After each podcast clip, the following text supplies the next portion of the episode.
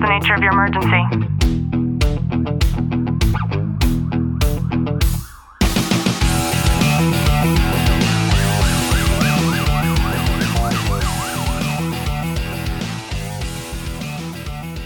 Welcome back to the Tactical Living Podcast. I'm your host, Ashley Walton, joined by my co host, Detective Walton. Clint, how are you? I'm good.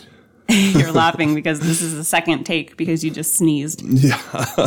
Clint is one of those obnoxious sneezers, the kind that didn't learn proper sneezing technique from the time he was a child to the time that he grew up into adulthood. I didn't know there was a rule book for sneezing. I mean, when you're stopping an entire restaurant at a convention because your sneezing is so loud. I I'm a loud sneezer. I can't help it, and they come on fast. Yeah, and it hurts to hear you sneeze. It hurts when I sneeze. In today's episode, I wanted to share something personal, and that is that my dad went to prison, and I think that there's something we can all learn from it. Mm-hmm. So just sit back, relax, and enjoy today's content. My dad and I this past week had a meeting together at the bank. And in spending so much time together, it's very rare that my dad shares a story from his past that I haven't heard a thousand times over. And yet we're sitting there waiting for the bank manager, and he's telling me the story about how he went to prison and my dad has onset dementia. So there are times where I have to question the validity of some things that come out of his mouth. But I could tell that there was genuine honesty in what he started to share with me. And my dad is from Canada. His family immigrated over here when he was 12 years old. And at the time, he shared that his mom could obtain citizenship if she wanted to, but for whatever reason, his dad couldn't. So they never did. And they were here illegal starting in, I would say, the early 1960s. And so this 12 year old boy came over to America, and that was also the end of his education. He never went back to formal education after 12 years old. And so he essentially spent his adolescent years learning English and working. He started working when he was 12 years old as well to help to support his family coming over here to the United States. And eventually his family went back to Canada, but he stayed here. And he's 18 years old, out there romping around in Long Beach, California. And he has a girlfriend at the time who evidently outside of her house, there was a guy that came and something happened to where my dad started to fight this other guy in the front of her house. And she ended up calling the cops. And the cops came and they started questioning my dad. And they're asking him if he had an ID and why he was here. And the topic of him coming from Canada came up. And so they asked him how long he's been here. And he said he was just on vacation. He just recently got here. And they're fumbling through his wallet and they see all of these pay stubs, these checks that were dated back for months and months and months. And of course, he was working under the table.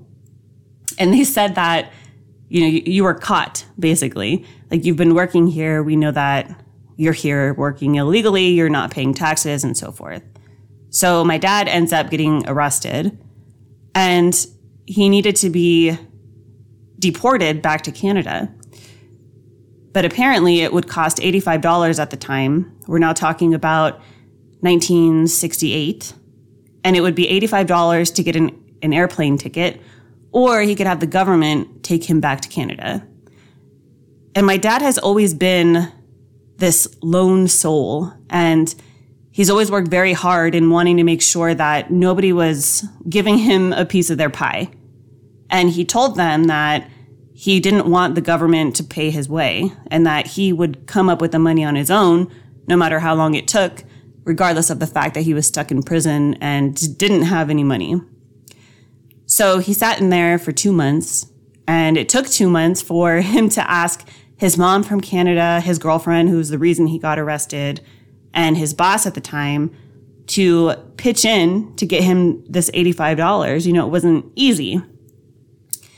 And so after that long amount of time, he was finally able to get the money and then was sent back to Canada and then eventually came back and became a United States citizen.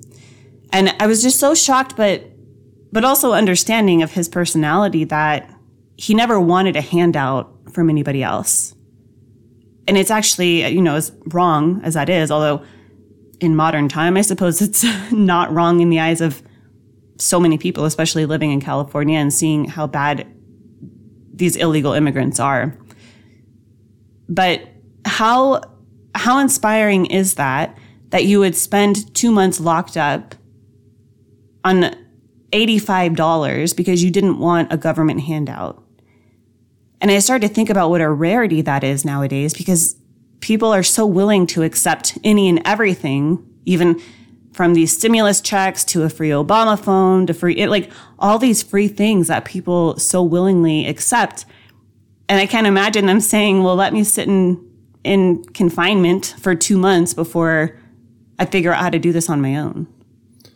Yeah, we've, as a society, we've grown so accustomed to receiving those those free handouts and and there's no pride or or anything that we have internally to fight for paving our own paths and and that's what sucks to see kind of the way things are going with that. I mean, it's not to say that everybody's that way, but for a big majority of people, it's easier to just say, well, they got it, so why don't I get it? Just accept it, you know? And I, I wonder if that has anything to do with him working his way to get that money to pay for his own way back made it an easier process for him to come back because they said, look, he already worked his way to do this. He didn't accept that $85 from us to get deported. And it was something that they were easier on him for because he actually worked his way to do that.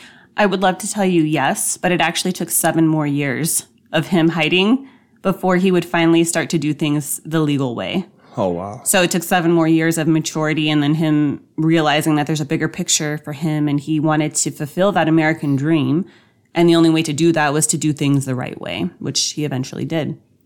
And I think that as a society, we've become too comfortable with having these excuses and having so many handouts that it becomes expected.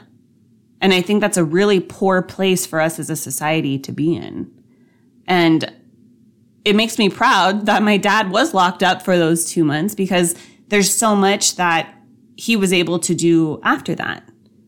And I think it's so inspiring to have stories of somebody who was an immigrant like this to where I compare it to these stories of people crossing the Mexican border, for example, illegally and seeing all of the bad that takes place because of that and the lack of initiative and the lack of actually wanting to pursue the American dream versus just being handed it.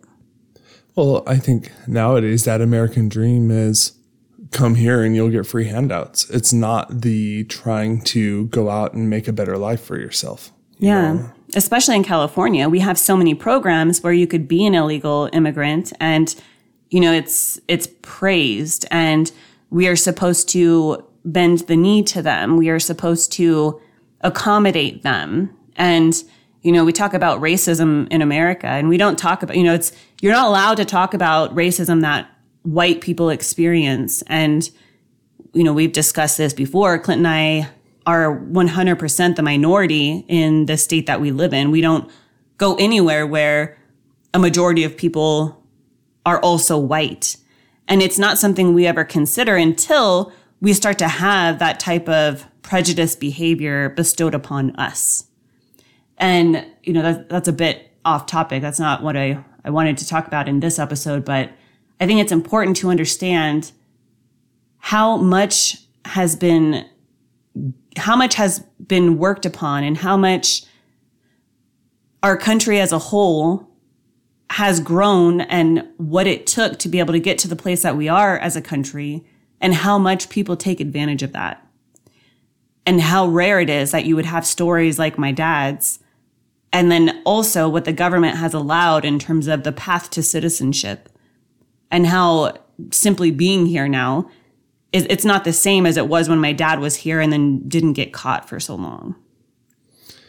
And it's that dynamic shift. It's crazy to really see how much things have changed from from that point where your dad was to where we are today. And, and, you know, I'm all for legal immigration in our country. And the, the sad part is, is a lot of these people are trying to flee these deplorable conditions that they have to, that they've raised and just been around their entire lives. And now they come up here and they're creating that same environment on so many levels. And it's just sad. It's sad to see.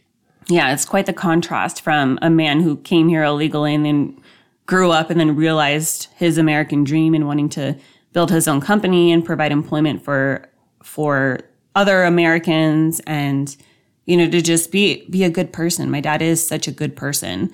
And I, I think that that's a message that we could all take away in terms of how hard are we willing to work and what is it that is so important to us that we are willing to work that hard despite how difficult it might be. I hope you've gotten some value out of today's episode. If you have, do us a favor, drop a review, subscribe down below, subscribe down below. Mm-hmm. And as always, know that I am sending you a long, tight hug from my home to yours.